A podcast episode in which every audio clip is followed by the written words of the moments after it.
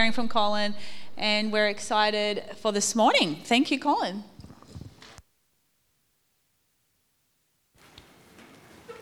There are two times you've got to have the mute on when I'm, well, I have to. You may have to bring that volume down a bit. Larry, volume. Yeah. Okay, there are two times I have to have the mute on one when I'm singing, and the other time when I go to the loo. I was in a church where they didn't have it turned down the, the mute on when the pastor went to the loo. that was an interesting round. Well, there's my humour for the day. I didn't actually have a joke for the day, but I do have a thought. Now, have I got Rachel up on the, the overhead? She's checking her little one who's gone off to creche, and yeah. All right, I did have a thought the other day. It'll come up on the screen there, the first one. It just came to me that the Bible is culture based, but eternity set. If we want to understand the Bible, we look at the culture that was set in at the time, but God had a bigger picture. That was just a thought that came to me. There you go. That's a quote by CED. Oh, that's me. That's right. Yes. Now, the other thought, we'll go to a blank screen for now. The other thought I had, it comes from the movie. You always got to get your, your um, theology from movies, don't you? I am legend. Uh, legend, that's right. Will Smith is explaining to the, the woman, Anna, that Bob Marley believed that you could cure racism and hate, literally cure it by injecting music and love into the situation. And he was on for a peace rally, and somebody came to him a few days beforehand and shot him. Two days later, he was up singing at the peace rally. That's how much he believed in what he was saying. And when people asked him why, this is what he said have that up on the screen. The people who are trying to make this world worse are not taking a day off. How can I light up the darkness? I thought, I like that quote. It's actually a very interesting one. All right, I'm supposed to start with a lot of humour at the beginning, but you know, we'll move on now. Now, if that's the serious stuff, we'll have a bit of fun. As those who are regular know that I've been working my way on and off through the Lord's Prayer. The first one was our. That took three quarters of an hour, and I didn't cover the subject fully. Um, it was community that we can't say it on our own. And then the other part, the next one was our Father, the adopted relationship where the Father brought us into that place. And this morning I want to go on to our Father in heaven hallowed be your name. That's a lot of words for me, isn't it? I've got to say this that I like pulling words apart because you've got to remember that Hebrew is actually a language that is based in the relationship with God. Their words dictate and demonstrate that right through throughout. English is not. So if you want to translate something from Hebrew to English, you actually need a Bible that's two or three times thicker than what we use, and, or from Greek, but their, their concepts are hard to translate. So that's why I like looking into the words and digging out what's in behind them. So, our Father in heaven is where I'm starting. So, what does in heaven mean? The Bible uses the word heaven some 469 times in the ESV. So it's an important concept. Ask a sign of the Lord your God, let it be deep as Sheol or high as heaven. These are just some, some of the verses. The heavens declare the glory of God, the skies proclaim his handiwork. The heavens declare his righteousness, uh, for God himself is judge. So, firstly, what does heaven mean? So, I want to give a definition to you, and I'll be very specific in my words. Heaven is not up, it is above.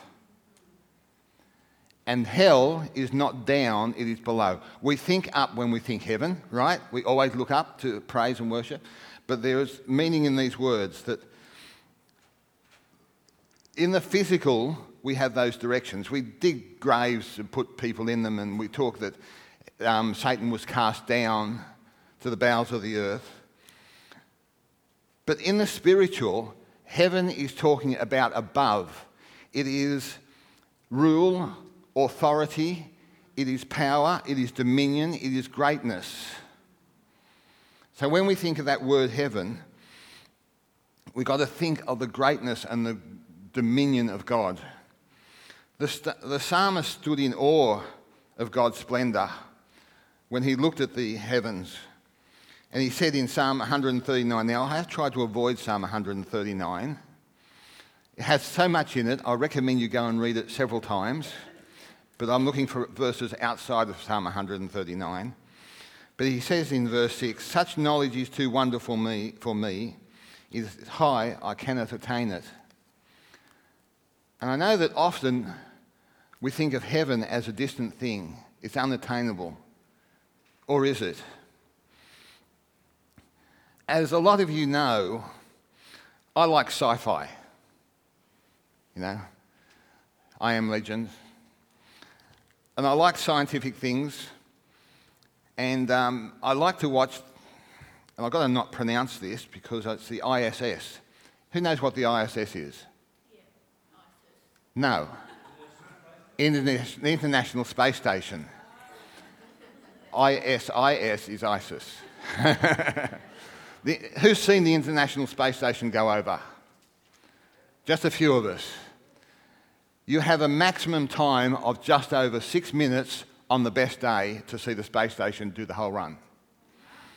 It's travelling at 27,612.19 kilometres approximately. Now, I'll give you an exact figure and say approximately because it depends on the ellipse and the science and it's varying.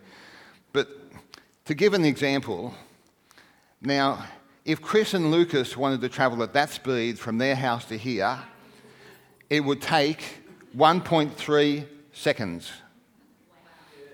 Okay?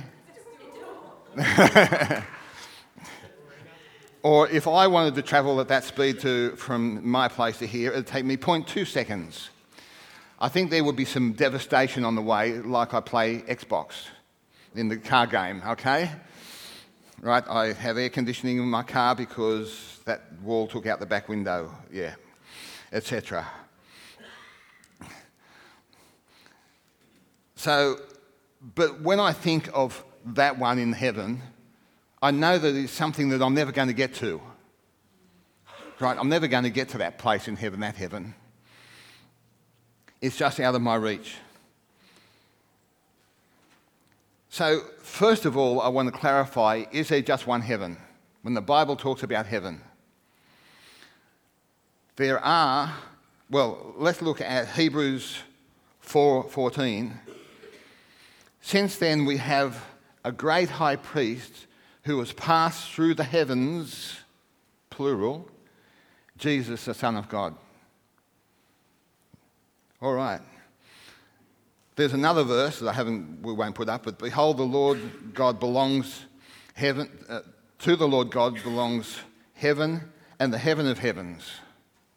So there's obviously more than one heaven referred to in the Bible. In fact, there are at least three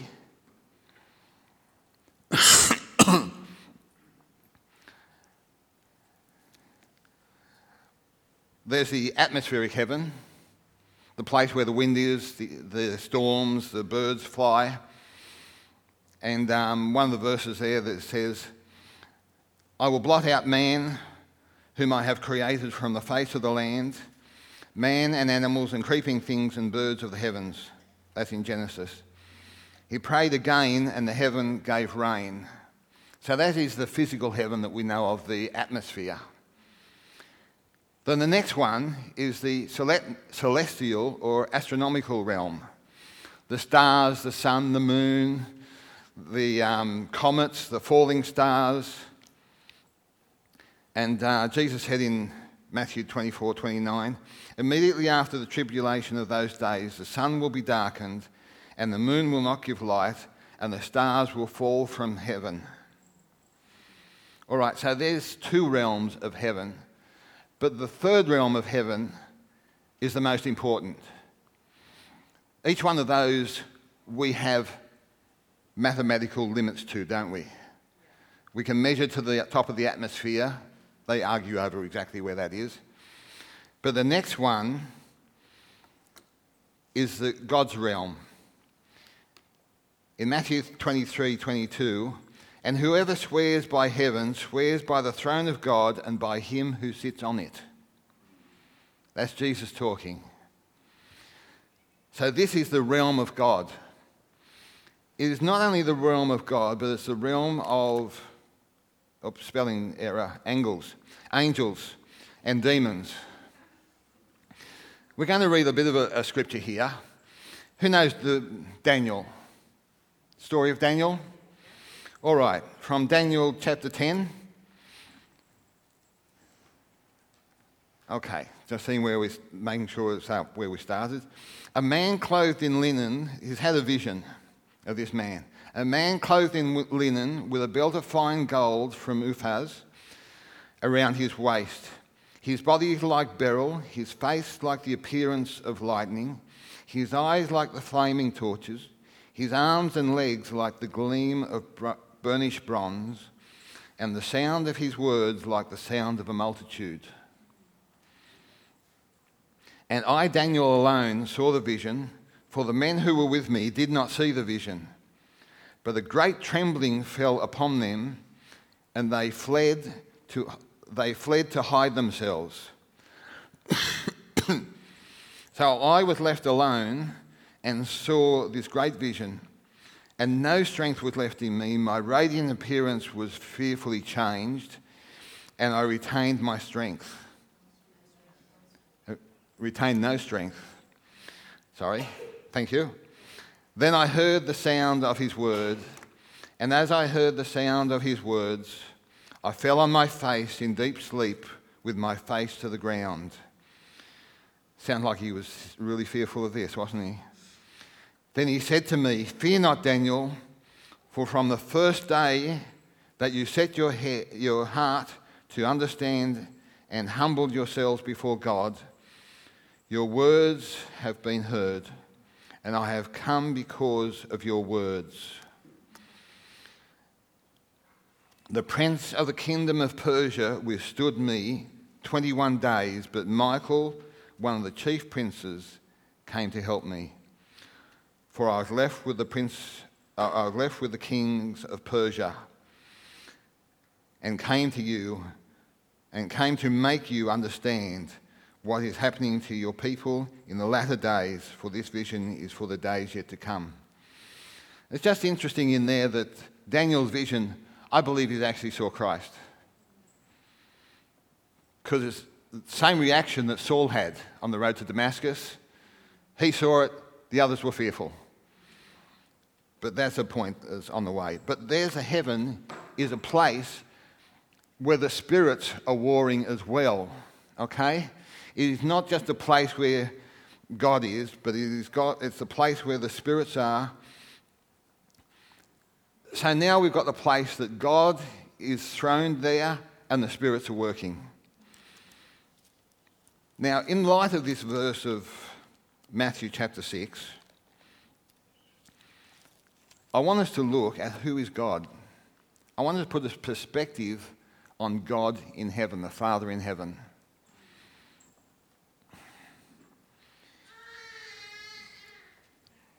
How powerful is he?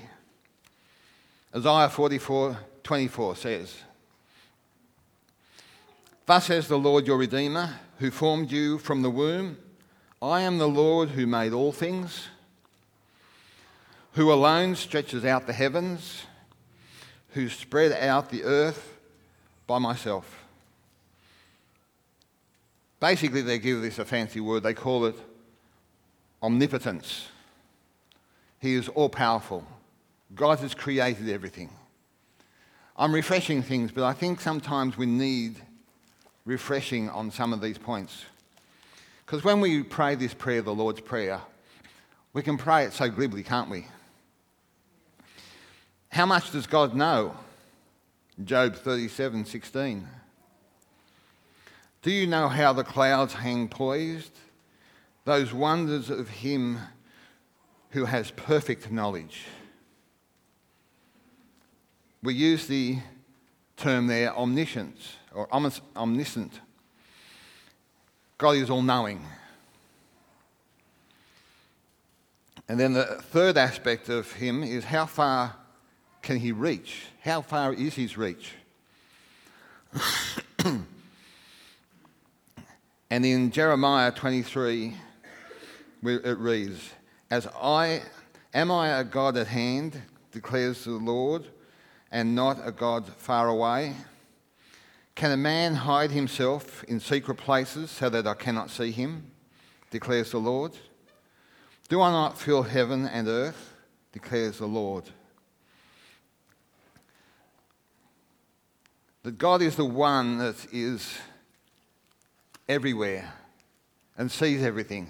I remember one uh, little girl was asking her father, Does God see, is God watching me all the time?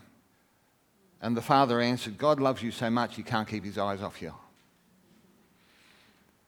But he talks of the power of God to me. That the God of heaven is looking to see each one of us. And the other aspect of God that I want us to look at right now is does God have a beginning and end? Some people, whoops, I'm coming adrift. Got to reloop this thing.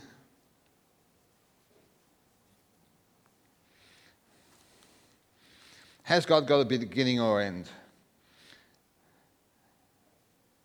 Revelation 1 8. That's the one I've got, isn't it? Yep. I am the Alpha and Omega, says the Lord God who is and was and is to come. There's other verses that we have the King of ages, immortal, invisible, the only God, beyond to him, beyond the glory, forever and ever. This really speaks to me of God's never endingness. So if people want to argue that, you know, God started here or ends there, no. No. This talks to me of the infiniteness of God. And it's out of that position that God, from that sitting on the throne, that who is the God in heaven that comes down to each one of us. That He is the one that is. How do I describe it? He is so big, but He is so present. I find this concept that something that's you know, it's always hard because we always think of heaven and going to heaven as a distant thing. But God wants us to be aware of His presence, His heavenly presence all the time. And so, my challenge, one of my challenges this morning is how big is God in your life? How big is God in the situations that you're going through at present? Do you see Him in the troubles? as well as in the good times? It's easy in the good times, isn't it? Do you see God to bring out, is going to bring out good out of your mistakes? You stuff up, you need to trust God that He can bring it round to good. Not deliberate stuff ups. The Lord has to need repentance for those. But where you have made a mistake, you failed, I failed in my marriage, you know, I know that the Lord will bring out good out of all this. Are you totally depending on God so all things work together for good? We say the scripture that all things work together for good, but do we totally depend on God that everything is going to work out? When we're struggling? And my question is if what not, why not? Now, one of the troubles with this world nowadays is they actually want to diminish God. All roads lead to heaven. There's over 3 million gods in India. And I use the word in the lower form. because there is only one true God. They also say that God is love, so I don't believe He will reject anybody. This is what the world wants to think. God really didn't mean that, looking at the, the word. I think we hold the Bible too tightly, it's another phrase. I've actually heard that phrase about things of God's word. And to me, that is a direct reflection of how much they don't trust God. If God is the one that knows all, the God is the one that is so powerful, then God's word stands. As we said in that phrase earlier, it's set in culture, but it's eternity based. The God's word runs right through. No matter what situation you're in, that's where God's word can run.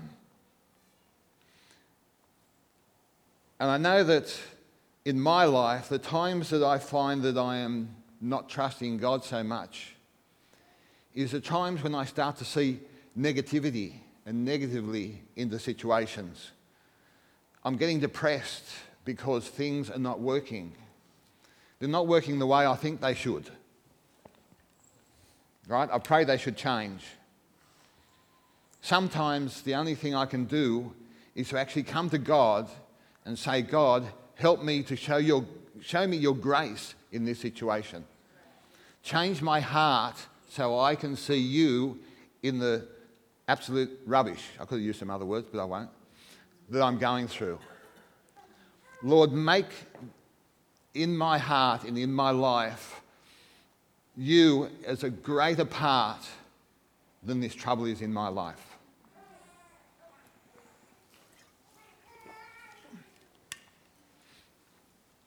And I'll tell you, sometimes I'm not, I'm not good with flowery words with, in prayer. Often all I can do is come to God and say, God, the situation is just. I've, got, I've got situations with people that I'm finding so hard. Lord, give me your grace. And then I just go off into tongues. And I let the Spirit in me, God's Spirit in me, speak out into the heavenly realms. And the other thing that I've found in my own life is that, and I've seen it in people around, am I doing it for God or to God? Am I doing it for Him or unto Him? Now, unfortunately, people who are doing things for God usually miss out on God. It comes out of their own self. I've heard somebody say that, you know, oh, once I get this business up and running, I'll be able to give all this money and, you know, I'll be able to tithe 20% because I'll be getting so much more money. Hey, tithe 20% now and watch God work. It's not doing things for God, but it's doing things to God, unto God, so that it becomes an offering to God. This is what the God in heaven speaks to me about. And I enjoy preparing these words because I get challenged so much as I do it. See, because once you're doing it as an offering to God, you're asking God, Lord, make this a thing that pleases you. Not make the job that I'm doing, but let the job I'm doing please you. I'm not out to do a job that you've got to be pleased with let what I'm doing please you. And if God says don't do it, then hey, it's time to change. And it also comes with a character. See, Trent last week was saying that we have to work out of character. Not to do things, but to work out of the character that's in our lives. And then that will come in. And it comes out of the character of humility and giving to God as a basis of our living. This is what the phrase, Our Father in Heaven, has been speaking to me about. We talk about the sacrifice of praise in Hebrews 13 15. But the sacrifice of praise is not standing up and worshipping God here, is praising God when things are not going good. A sacrifice is only something that costs you something. Okay? I know of um, Bill Johnson, where I think it, his grandson was ill and died. And the next day in church, he was in church praising God. And they're asking, How you to do that? He said, Well, this, no, he was in, in church during the time praising God. And they asked him, How could he do it? And he says, This is a sacrifice of praise. Because it was hard, it was a thing that he was doing for God, giving it unto God.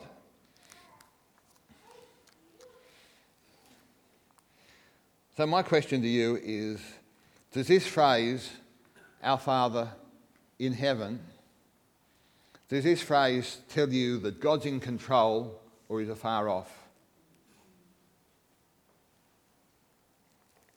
Is aloof.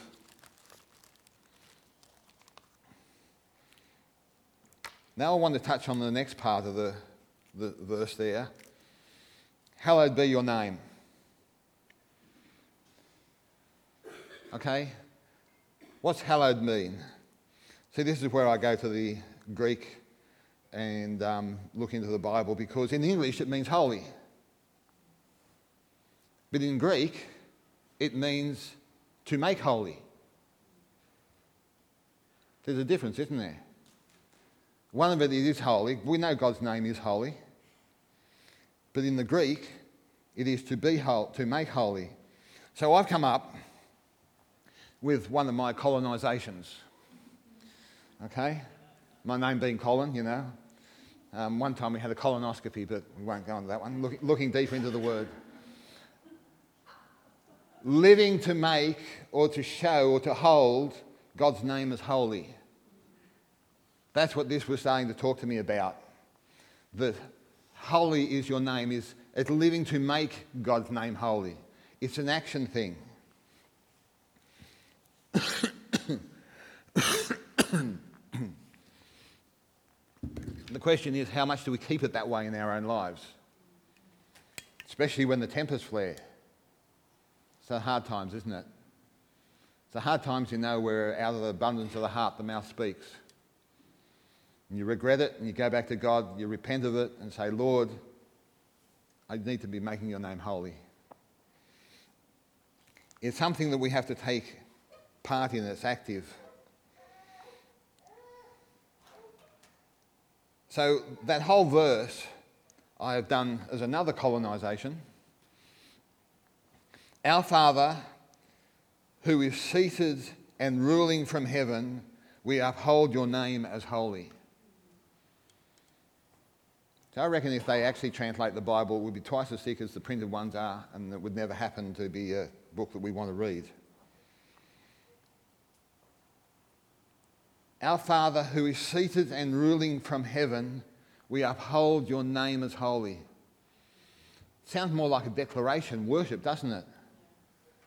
Giving over to God things. And it got me thinking of what the word worship actually was. And worship, I'm sorry to put it this way, is not singing these songs. That is part of worship, but worship is not singing the songs. Now, we will continue to use the term worship in this. That's all right, but as long as we understand what worship is. The Hebrew has two words for two of the words for worship that gets translated as worship. The first one we're going to see in Genesis 2:15. Have you got Genesis 2:15 to launch there, Rachel? No. Oh.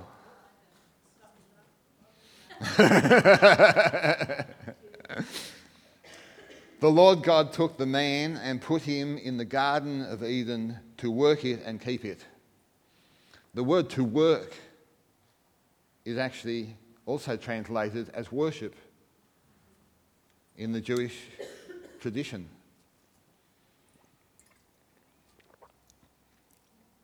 The Jewish word, oh, I'm not a Hebrew um, student at all.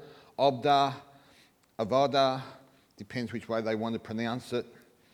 Literally means work, worship, and service. And the most significant service and worship was when the high priest, on the time of Yom Kippur, the Day of Atonement, who knows the Day of Atonement? When the high priest goes in, they do all this sacrificial worship, uh, sacrificial offerings. They, he takes the blood and he goes into the Holy of Holies that only is allowed once a year to go into. And he sprinkles the blood on the altar and he has a rope around his leg that if the bells stop, they drag him out, nobody goes into touch. And that is the word that they use in that situation that word of obda. The word for work, worship, and service are all together. And the other word they talk about, and they translate, is, and I'm not even going to try to pronounce it, HWH. Means to bow down. And that's a common one that's translated as worship 172 times but it always has a physical aspect to it. And one of the um, words, the, one of the definitions I saw and I liked was worship is a human response to a gracious God. Our response to God is what worship is really about.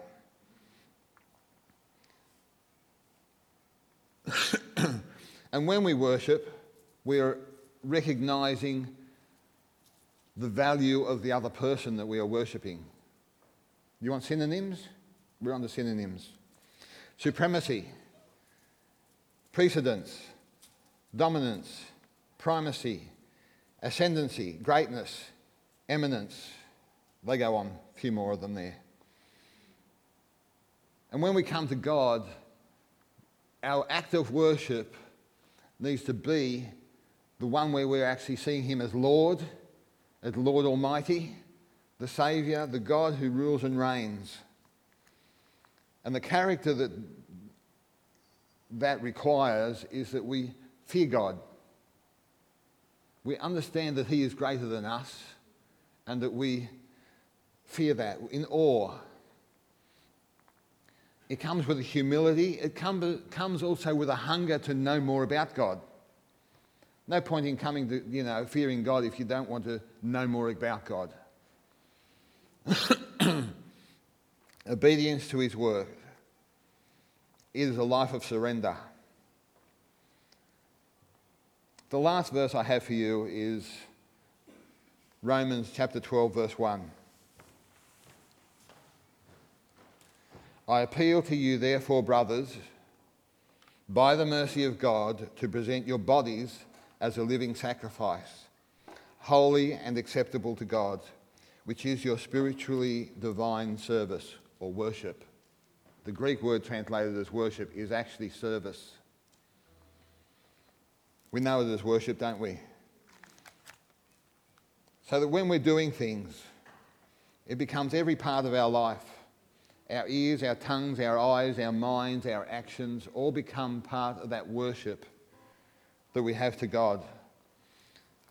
So that when we pray this prayer, Our Father in heaven, hallowed be your name. Let's think of that. Is, is, is a total surrender to God. Is is active surrender to God because we are making his name holy as we do. I want us to take just a minute to think right now, just to reflect on these few words. What part of our life are we needing to trust God in more? You're finding it hard to trust God in something? Tell God you're finding it hard to trust Him. Seriously, take it to God first up? Is he your first port of call? Is he the one that you're wanting just to have dominance in your life? then take the troubles and those areas to Him as your first port of call. Don't talk to all your friends about it as much before you've talked to God first. I want us just to bow our heads right now.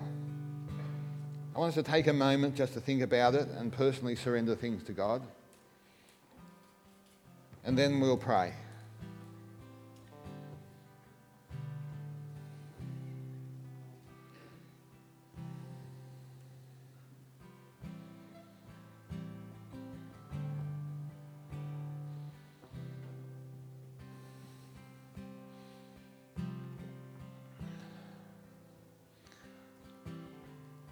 Father, we do come before you.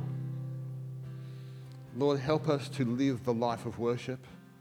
Help us to live that in everything we do, your, we make your name holy in our lives. So the people around will see that there is something different, something new, something vibrant, something that is totally not what they expect, Father. But Lord, today we surrender those areas to you that we are, have, uh, that we are having trouble with.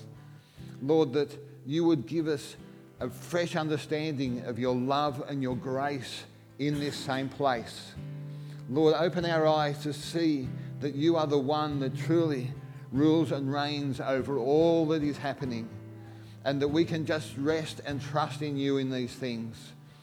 Give us the strength to stand up, to walk through them, Lord because you take us through the valley of the shadow of death. You don't let us to stay in that place. You take us out of it into the places of light and life, Father.